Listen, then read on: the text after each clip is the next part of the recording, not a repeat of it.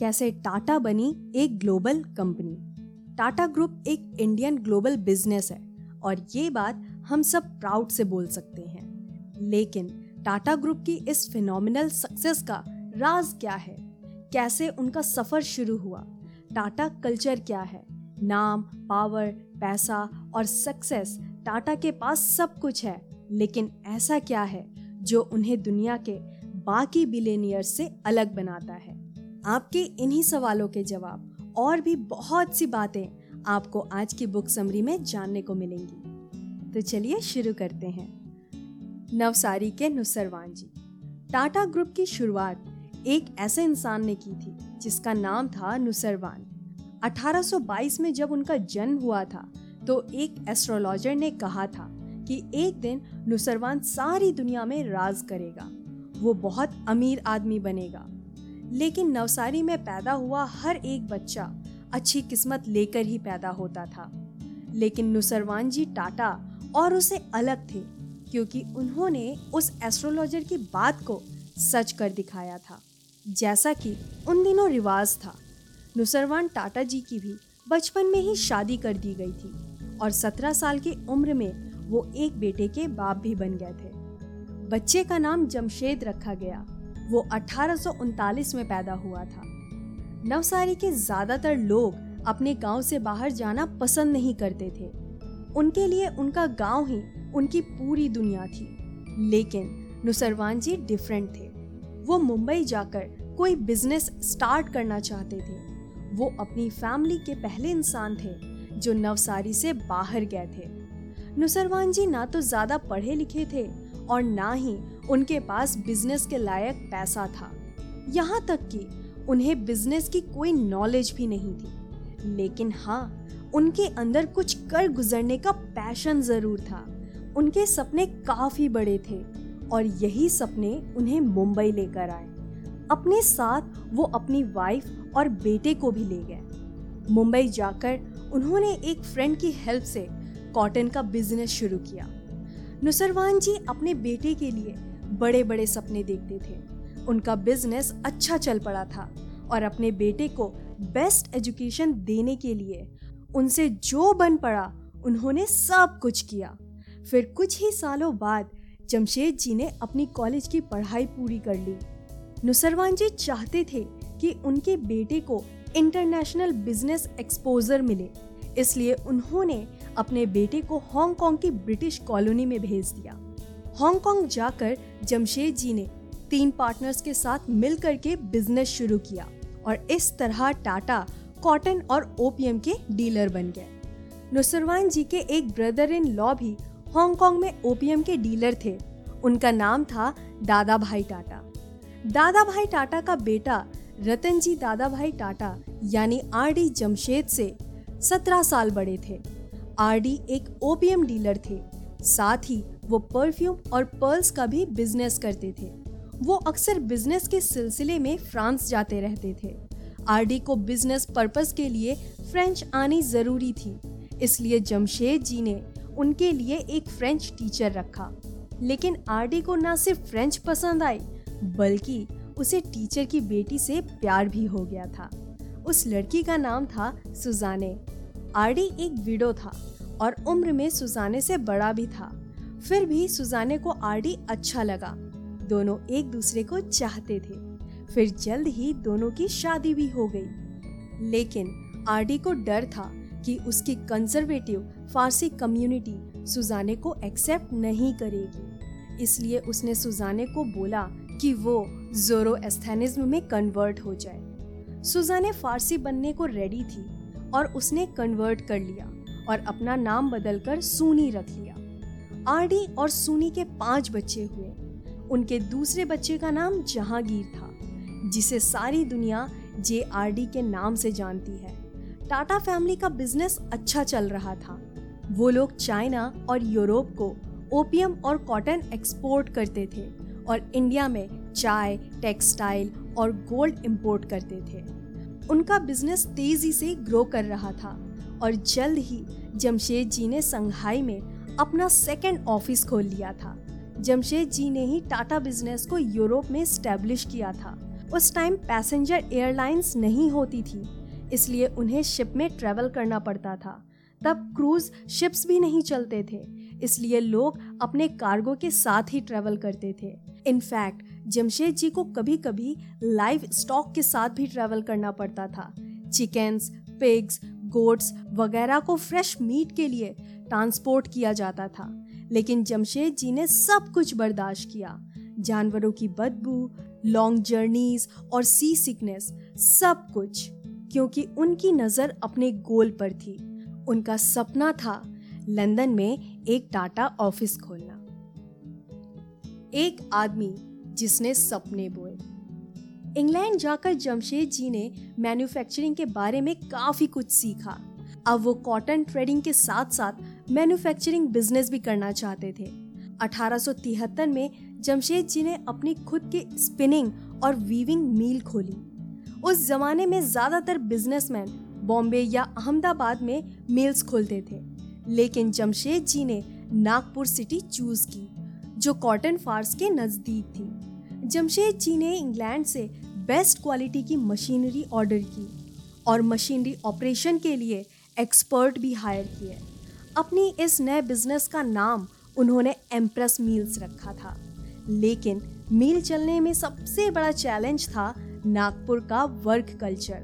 नागपुर के लोग आराम पसंद ज्यादा थे, जबकि बॉम्बे में लोग छुट्टी वाले दिन भी काम करते थे, लेकिन नागपुर में रोज सिर्फ 80% लोग ही काम पर आते थे। लोग छोटी छोटी बातों पे छुट्टी मार लेते थे। ऐसे में एम्प्लॉयज को पनिशमेंट देने के बजाय जमशेद जी ने एक पॉजिटिव सॉल्यूशन निकाला। उन्होंने एम्प्लॉयज के लिए प्रोविडेंट फंड स्कीम या कहें कि पेंशन प्लान निकाला, ताकि रिटायरमेंट के बाद भी लोगों की जिंदगी आराम से चल सके। जमशेद जी ने एक इंश्योरेंस स्कीम भी शुरू की। अगर कोई एम्प्लॉय काम के दौरान घायल हो जाए या उसकी डेथ हो जाए तो उसे और उसकी फैमिली को मेडिकल एक्सपेंसेस मिल सके। वो अपने वर्कर्स के लिए स्पेशल इवेंट जैसे स्पोर्ट्स डे और फैमिली डे भी ऑर्गेनाइज कराते थे, जहां पर गेम्स के विनर को इनाम के तौर पर कैश, रिस्ट वॉच या गोल्ड चेन्स मिलती थी। ये जमशेद जी के इनोवेटिव आइडियाज का ही कमाल था, जो एक्सप्रेस मिल के वर्कर्स अपने काम को लेकर और ज्यादा मोटिवेटेड फील करने लगे थे और उनके वर्क एथिक्स में भी काफी चेंजेस आए थे। इस तरह के पेंशन प्लान और इंश्योरेंस बहुत इम्पोर्टेंट थे, और उस टाइम में तो इंग्लैंड में भी वर्कर्स को इस तरह की फैसिलिटी नहीं दी जा रही थी। जमशेद जी के इस इनिशिएटिव से ना सिर्फ उनके गुडविल नेचर का पता चलता है, बल्कि ये भी जाहिर होता है कि वो दूर की सोचते हैं, और टाटा कल्चर में हमेशा इन्हीं छोटी छोटी बातों को ध्यान में रखा जाता है। एम्प्रेस मिल टाटा ग्रुप की फाउंडेशन बनी। ये मिल पूरे 100 सालों तक चली। एक सक्सेसफुल बिजनेसमैन के तौर पर जमशेद जी की हमेशा तारीफ होती रही, लेकिन वो कभी भी सारा क्रेडिट खुद नहीं लेते थे, बल्कि अपने एम्प्लॉयज के साथ शेयर करते थे।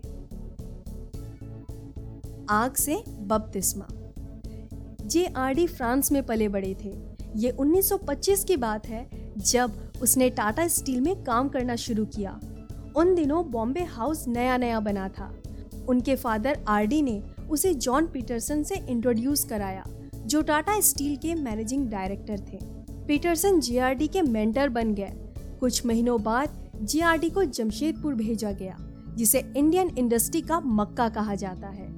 टाटा की पहले से वहां पर एक फैक्ट्री थी। जेआरडी को हर डिपार्टमेंट में एक दिन स्पेंड करना था और देखना था कि वहां पर कैसे काम होता है। जब गर्मियां आई तो आरडी बाकी फैमिली के साथ फ्रांस चले गए। वो लोग गर्मी की छुट्टियों में फ्रांस के अपने हॉलीडे होम जाते थे, लेकिन जेआरडी को उनके फादर ने ट्रेनिंग के लिए जमशेदपुर में रहने को बोला। आरडी उस वक्त तक 70 साल के हो चुके थे। एक रात उनकी सबसे बड़ी बेटी ने उन्हें डांस करने को बोला। आरडी उठकर डांस करने लगे, लेकिन थोड़ी देर बाद ही थक कर बैठ गए। उन्हें सीने में हल्का सा दर्द उठा और वो कोलैप्स हो गए। उन्हें सीवियर हार्ट अटैक आया था। आरडी की उसी वक्त डेथ हो गई थी। डॉक्टर को बुलाने तक का मौका नहीं मिला। आरडी, जिन्होंने जमशेद जी के साथ टाटा बिजनेस खड़ा किया था, अब इस दुनिया से जा चुके थे। जेआरडी के लिए ये एक शॉकिंग न्यूज़ थी। अपने 4 भाई बहनों की रिस्पॉन्सिबिलिटी अब उनके कंधों पर आ गई थी। एक और बड़ा चैलेंज उनके सामने ये था कि आरडी की कंपनी डूब रही थी और उन पर काफ़ी कर्ज था। जेआरडी को अपनी कुछ प्रॉपर्टीज़ बेचनी पड़ी। उन्होंने सुनीता हाउस, पुणे वाला बंगला और फ्रांस का हॉलीडे होम बेच दिया। जेआरडी और उनके भाई बहन ताजमहल होटल में जाकर रहने लगे। फैमिली बिजनेस चलाने के लिए जेआरडी ने अपनी फ्रेंच सिटीजनशिप छोड़ दी और उन्हें इंग्लिश सीखनी पड़ी, क्योंकि फ्रेंच उनकी नेटिव लैंग्वेज थी। 1973 में बोर्ड मेंबर्स ने जेआरडी को टाटा एम्पायर का लीडर डिक्लेयर कर दिया। मोटर कार का जन्म। रोल्स रॉयस इंग्लैंड की है, मर्सिडीज बेंज जर्मन कार है और फोर्ड अमेरिकन। टोयोटा जापान की है और वॉल्वो स्वीडन की। उन दिनों कोई भी कार इंडिया में नहीं बनती थी। टेल्को ने ट्रक्स बनाने शुरू किए और इसी से रतन टाटा ने टाटा सिएरा और टाटा स्टेट 2 गाड़ियां निकाली। लेकिन ये मॉडल्स इतने महंगे थे कि सिर्फ अमीर और फेमस लोग ही खरीद सकते थे। तब रतन टाटा को एक 100% इंडियन फैमिली कार बनाने का ख्याल आया। 1993 में उन्होंने एक ऑटोमोबाइल पार्ट्स मेकर की मीटिंग में पब्लिकली अपना प्लान अनाउंस किया। उन्होंने लोकल मैन्युफैक्चरर्स को इस प्रोजेक्ट में पार्ट लेने के लिए एनकरेज किया। रतन टाटा का अगला स्टेप था टेल्को में एक इंजीनियरिंग टीम क्रिएट करना। मगर कई लोगों को डाउट था कि क्या ये प्लान सक्सेसफुल होगा। फर्स्ट, इसके लिए बहुत ज़्यादा पैसों की ज़रूरत थी और सेकंड, लोगों को लगता था कि इंडिया में फैमिली कार की कोई मार्केट नहीं है और थर्ड, क्या वाकई में कोई कार 100% इंडियन हो सकती है। लेकिन रतन टाटा एक विजनरी थे। वो ऐसी कार चाहते थे जिसमें 5 लोगों की बैठने लायक जगह हो, क्योंकि आम इंडिया फैमिली काफ़ी ट्रैवल करती है तो सामान की भी जगह होनी चाहिए और इसके साथ ही गाड़ी इतनी स्ट्रॉन्ग हो कि इंडियंस रोड पे सरवाइव कर सके। रतन टाटा काम में जुड़ गए। उन्होंने बेस्ट इंजीनियर्स चूज किए। 120 करोड़ रुपए उन्होंने सीएडी यानी कंप्यूटर एडेड डिज़ाइन में इन्वेस्ट किए। वैसे ये काफ़ी बड़ी इन्वेस्टमेंट थी, लेकिन उन्हें पता था कि कार के बढ़िया डिज़ाइनर्स के लिए सीएडी कितने काम आ सकती है। डिज़ाइन फाइनल होने के बाद नेक्स्ट स्टेप था प्रोटोटाइप को रिप्रोड्यूस करना। रतन जी ने टेल्को फैक्ट्री के अंदर 6 एकड़ की जगह अलॉट कर दी। कई लोगों ने इस बात पे उनका मजाक भी उड़ाया कि रतन टाटा का एक पूरी तरह से इंडियंस कार बनाने का सपना क्या सच में पूरा होगा। लेकिन वो रतन टाटा थे। उनकी सोच भी बड़ी थी और सपने भी। उन्हें ये समझ आ गया था कि लोकल कार की डिमांड रहेगी और इसके लिए फैक्ट्री में एक काफ़ी बड़ी जगह और टॉप क्वालिटी की मशीनरी की ज़रूरत पड़ेगी। रतन जी को निसान ऑस्ट्रेलिया की एक कंप्लीट लेकिन अनयूज्ड असेंबली लाइन के बारे में पता चला। जापानीज कार मैन्युफैक्चर इन्वेस्टमेंट के तौर पे रिटर्न पाने की बात से ही खुश हो गए थे। रतन जी को ये सारी मशीनरी काफ़ी लो प्राइस यानी कि 100 करोड़ में मिल गई। लेकिन अब भी एक चैलेंज और बाकी था और वो ये कि उन्हें ये सारा असेंबली मटेरियल ऑस्ट्रेलिया से इंडिया ट्रांसपोर्ट करना था और ये काम बड़ा मुश्किल था, क्योंकि पहली बात तो ये उनके इंजीनियर्स को ये सारे पार्ट्स बड़े ध्यान से डिसमेंटल करने होंगे और लेबल्स के लेआउट को बड़ी ही केयरफुली स्टडी करनी होगी ताकि उन्हें सीक्वेंस में असेंबल कर सकें। फिर हर एक पीस को अच्छे से पैक करके इंडिया भेजना था। असेंबली लाइन का टोटल वेट करीब 14,800 था। इसके लिए 650 कंटेनर्स लगे थे। ये सारी मशीनरी ऑस्ट्रेलिया से इंडिया लाने में उन्हें करीब 6 महीने लगे। फाइनली असेंबली लाइन को टेल्को फैक्ट्री में सेट किया गया। ये 500 मीटर लंबा था और 450 रोबोट्स इस पर काम कर रहे थे। जब रतन टाटा इसे पर्सनली विजिट करने आए तो उन्होंने एक पार्ट देखा जिसे असेंबल करने के लिए एक इंजीनियर्स को अप एंड डाउन जाना पड़ रहा था। अगर फैक्ट्री में रोज की 300 कारें बनेंगी तो इसका मतलब था कि उस इंजीनियर को 600 बार ऊपर नीचे जाना पड़ेगा। रतन टाटा ने एक रोबोट को उस पर्टिकुलर पार्ट को मॉडिफाई करने का ऑर्डर दिया। हम नहीं चाहते कि हमारे लोग इस तरह की कमर तोड़ वाला काम करें, रतन टाटा ने बोला। उन्होंने ये भी नोटिस किया कि उनके कुछ इंजीनियर्स को हर रोज 500 मीटर की असेंबली लाइन के ऊपर से जाना पड़ता है, तो उन्होंने उन लोगों के लिए साइकिल्स ऑर्डर कर दी ताकि आने जाने में उनकी एनर्जी वेस्ट ना हो। 1998 के कार एग्जीबिशन में रतन टाटा ने खुद कार चलाई जो पूरी तरह से इंडियन मेक थी। दूसरी कार ब्रांड्स ने ब्रांडिंग के लिए खूबसूरत मॉडल्स को रखा हुआ था और उनके प्रोडक्ट रोटेटिंग प्लेटफॉर्म पर डिस्प्ले के लिए रखे गए थे, मगर टाटा वालों का स्टॉल सबसे अलग था। मेल मॉडल्स ने पगड़ी और फीमेल मॉडल्स ने साड़ी पहनी हुई थी। कुछ स्कूली बच्चे भी हाथों में तिरंगा लिए खड़े थे। उसके बाद रतन टाटा ने बड़े प्राउड से इंडियन कार में एंट्री की। एक आदमी ने कमेंट किया, वाओ, ऐसा लग रहा है जैसे कोहिनूर गाड़ी में बैठ के आ रहा है। रतन टाटा ने अपनी इस नई कार का नाम रखा इंडिका।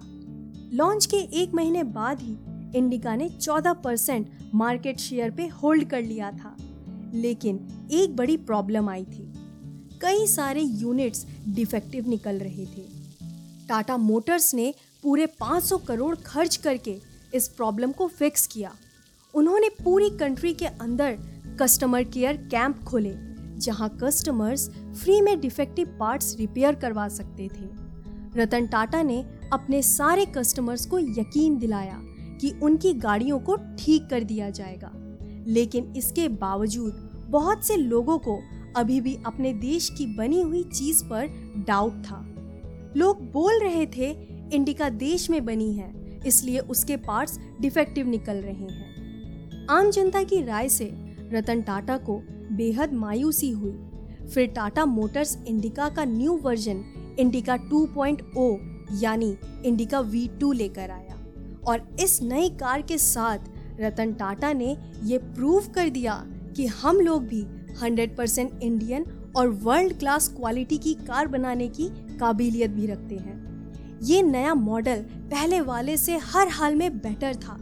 बीबीसी ने इसे बेस्ट कार का अवार्ड दिया। इसने कई सारे मार्केट सर्वे भी जीते। इस पॉइंट में आके टाटा मोटर्स फुल फॉर्म में चलने लगी।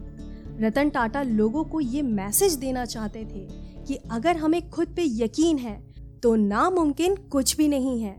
वो देश के यंग इंजीनियर्स को ये विश्वास दिलाना चाहते थे कि हम इंडियन भी वर्ल्ड क्लास चीज़ें बना सकते हैं।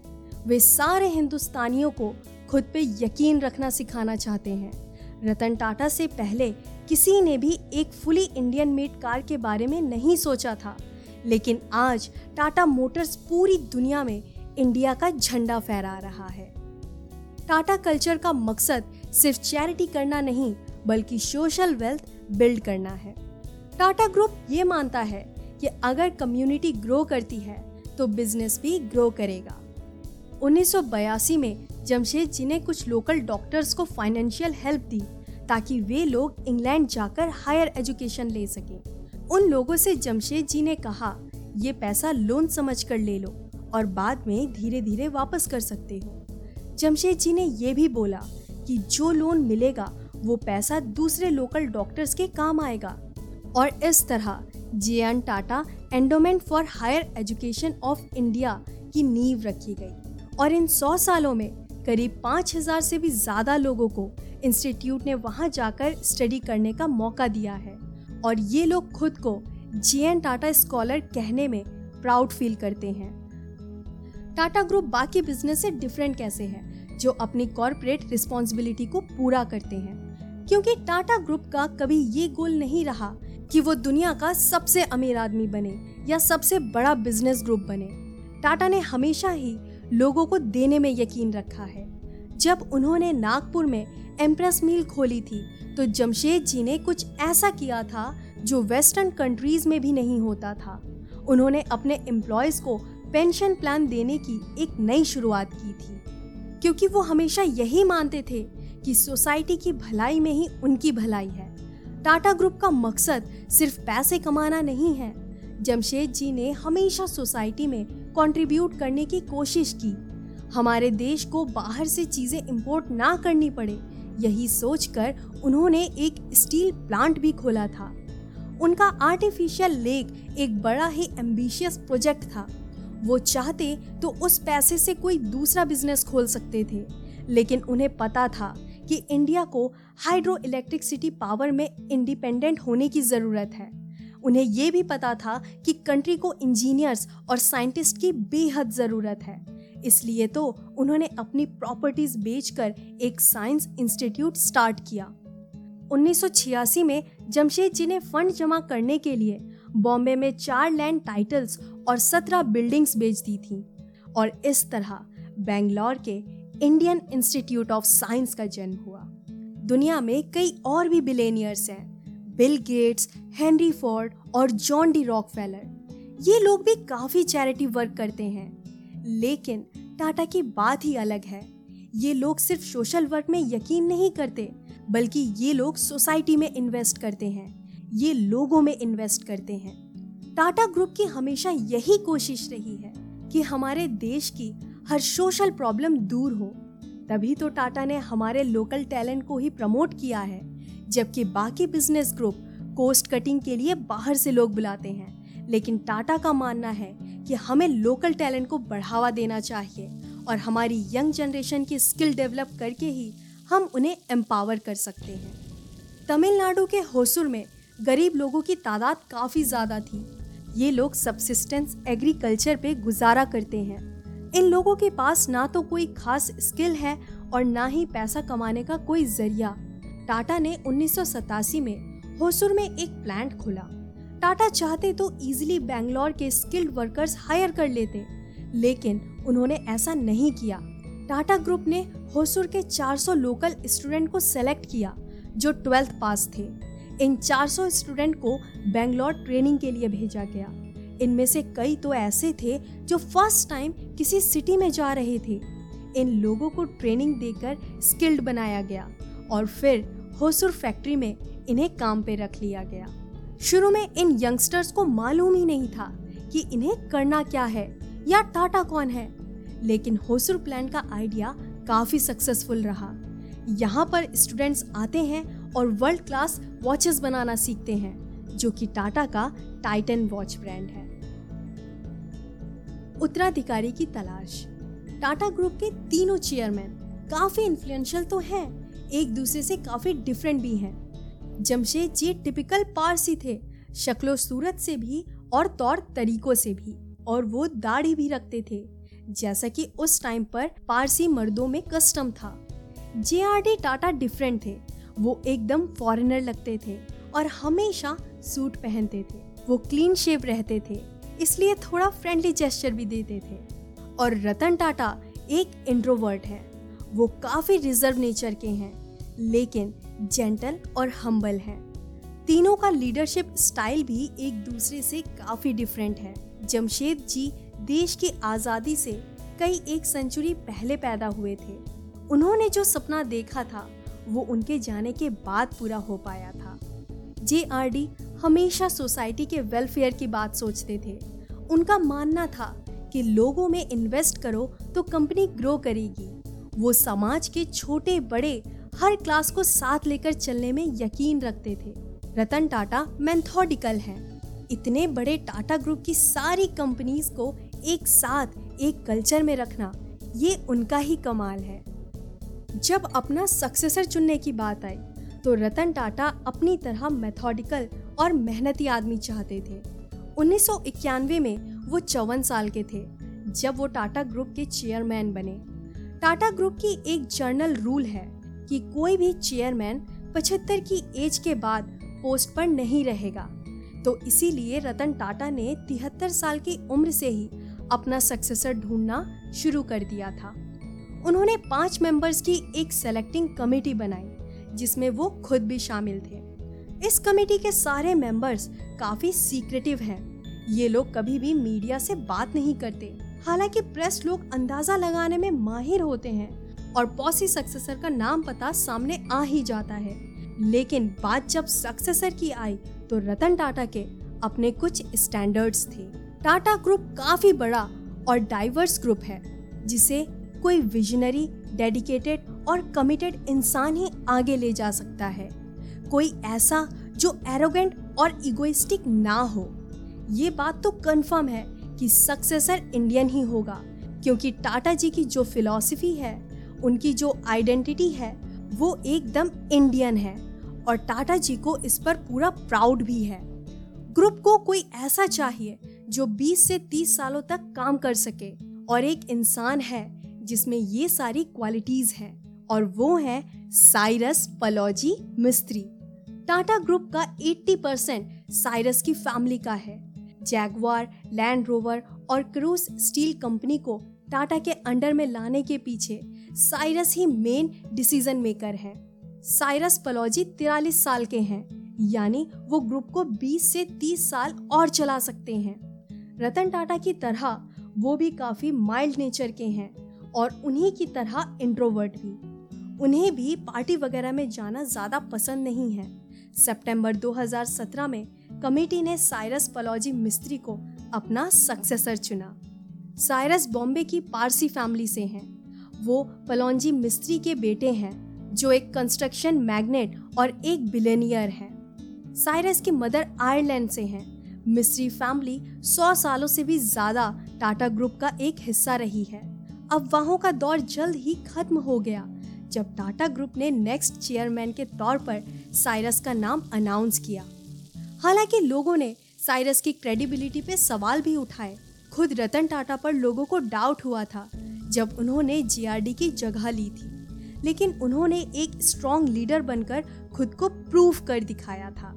अब साइरस पलौजी का टाइम है कि वो खुद को प्रूव करे। एक नई शुरुआत। टाटा ग्रुप अपनी दूर की सोच और लॉन्ग टर्म थिंकिंग के लिए जाना जाता है। टाटा ग्रुप के डिसीजन कभी भी पिछले साल के स्टैटिक्स पर बेस्ड नहीं होते। टाटा की फाउंडेशन हमेशा इंटीग्रिटी की रही है। वैसे साइरस पलौजी मिस्त्री डिफरेंट अप्रोच रखते हैं। वो परफॉर्मेंस को नंबर से मेजर करते हैं। हर चीज को लॉस और प्रॉफिट के टर्म में देखना उनकी आदत है। साइरस का फर्स्ट मेजर डिसीजन था उनके बिजनेस को क्लोज करना, जो अब प्रॉफिट नहीं दे रहे थे। उन्होंने इंग्लैंड का स्टील बिजनेस बेच दिया था। उन्होंने बर्मुडा के ओरिएंट एक्सप्रेस होटल की डील भी कैंसिल कर दी थी। New chairman financial services, retail, tourism, leisure और डिफेंस जैसे कामों पर फोकस करना चाहते थे। साइरस पलौजी मिस्त्री मानते हैं कि टाटा ग्रुप को फोकस्ड रहकर रेवेन्यू जनरेट करना है और सोच समझकर इन्वेस्टमेंट करनी होगी। फिर टाइम आया सारी टाटा कंपनीज के लीडर की एक एनुअल मीटिंग का। साइरस सबके बिजनेस परफॉर्मेंस और फ्यूचर प्लान्स के बारे में सुनना चाहते थे। अपने इन्वेस्टर के सवालों का जवाब देने के लिए भी वो पूरी तरह तैयार थे। अभी इन सब की तैयारी चल ही रही थी कि साइरस ने सुना कि कुछ बोर्ड मेंबर्स इवेंट से पहले एक इनफॉर्मल मीटिंग कर रहे हैं। उन्हें कुछ नहीं पता था कि ये मीटिंग क्यों हो रही है या उन्हें इस बारे में क्यों नहीं बताया गया। एक्चुअली एनुअल मीटिंग पर 2 अनएक्सपेक्टेड गेस्ट को देखकर साइरस थोड़ा हैरान हुए। एक थे नितिन नोहरिया, एक बोर्ड मेंबर, और दूसरे थे खुद रतन टाटा। साइरस जानते थे कि इस तरह के इवेंट में रतन जी कभी नहीं आते। ये एक कस्टम था टाटा ग्रुप में कि चेयरमैन रिटायर होने के बाद इंटरफेयर नहीं करते थे। साइरस को इस बात से काफी सरप्राइज मिला कि आखिर ये सब क्या चल रहा है। जल्द ही नितिन नोहरिया ने एक अनाउंसमेंट की। बोर्ड मेंबर्स चाहते थे कि साइरस मिस्त्री रिजाइन कर लें। ये पहली वाली मीटिंग का एजेंडा था कि उन्हें पोस्ट से रिमूव करना। रतन टाटा ने सिर्फ इतना बोला, सॉरी साइरस, ये सब कुछ नहीं होना चाहिए था। मीटिंग में साइरस को बताया गया कि सारे बोर्ड मेंबर्स की मर्जी के बाद ही ये डिसीजन लिया गया है, क्योंकि साइरस पर अब उन्हें कॉन्फिडेंस नहीं रहा है। साइरस को हटाने का क्लियर रीजन क्या है ये कोई नहीं जानता। मीटिंग के सिर्फ 30 मिनट बाद ही ये न्यूज आग की तरह फैल गई थी। हर न्यूज़पेपर की हेडलाइन में टाटा ग्रुप का ही नाम था। हर कोई साइरस मिस्त्री को हटाए जाने के बारे में अंदाजा लगा रहा था। कुछ लोगों ने बोला शायद उसने अनप्रॉफिटेबल बिजनेस बेचे इसलिए उसे हटाया गया। कुछ का मानना था कि साइरस ने टाटा ट्रस्ट फंड को इग्नोर किया, इसलिए उसे हटाया गया। मगर रतन टाटा चुप रहे, उन्हें कोई भी बात कंफर्म या मना नहीं की। ये माना जाता है कि हर न्यू चेयरमैन 20 से 30 सालों तक लीड करेगा, लेकिन साइरस सिर्फ 4 साल ही पोस्ट पर रहे। उन्होंने नेशनल कंपनी लॉ ट्रिब्यूनल में एक कंप्लेंट भी फाइल कर दी। साइरस ने टाटा ग्रुप पर अपने साथ हुई नाइंसाफी का इल्ज़ाम लगाया। खैर, जो भी हो, टाटा ग्रुप एक नया रिप्लेसमेंट ढूंढने में लगा रहा। उन्हें जल्द ही नया प्रॉस्पेक्ट मिला, नटराजन चंद्रशेखरन। टाटा कंसल्टेंसी सर्विस के सीईओ, वो एक आर्टिस्टिक और सॉफ्ट स्पोकन इंसान है। अपने करियर की शुरुआत से ही वो टीएमसी में है। फरवरी 2017 में चंद्रशेखरन को ऑफिशियल टाटा ग्रुप का चेयरमैन अनाउंस किया गया। Japanese telecom company Docomo Tata group के अगेंस्ट एक लॉ सूट करने जा रही थी, लेकिन चंद्रशेखर के इंटरफेयर से ये इश्यूज रिजॉल्व हो गई। उनका स्टील बिजनेस यूरोप में घाटे में चल रहा था, तो नए चेयरमैन ने टाटा स्टील यूरोप को जर्मन कॉरपोरेशन के साथ मर्ज कर दिया। उन्होंने टाटा टेली सर्विस भी एयरटेल को बेच दी थी। दिसंबर 2017 तक टाटा ग्रुप एक बार फिर से स्टेबल हो गया था। नटराजन चंद्रशेखरन अब टाटा ग्रुप को और आगे लेकर जाएंगे, यही उनसे उम्मीद है। कंक्लूजन, आपने टाटा ग्रुप के बारे में जाना। आपने इस बुक में जमशेद जी, जेआरडी और रतन टाटा के बारे में भी जाना। आपने इस बुक से एम्प्रेस मिल और इंडिका के बारे में भी जाना। आपने यहाँ टाटा कल्चर की इंट्रीगिटी, गुडविल और सोशल वेल्थ के बारे में भी जाना। टाटा बिजनेस को लेकर काफ़ी इंटेलिजेंट और दूर की सोचने वाले लोग हैं, मगर वो अपनी एबिलिटी का यूज़ देश को हेल्प करने के लिए भी करते हैं। वो मानते हैं कि कम्युनिटी की हेल्प करना ज़रूरी है और लोगों की भलाई में ही कंपनी की भलाई छुपी है। शायद यही उनका सक्सेस सीक्रेट हो।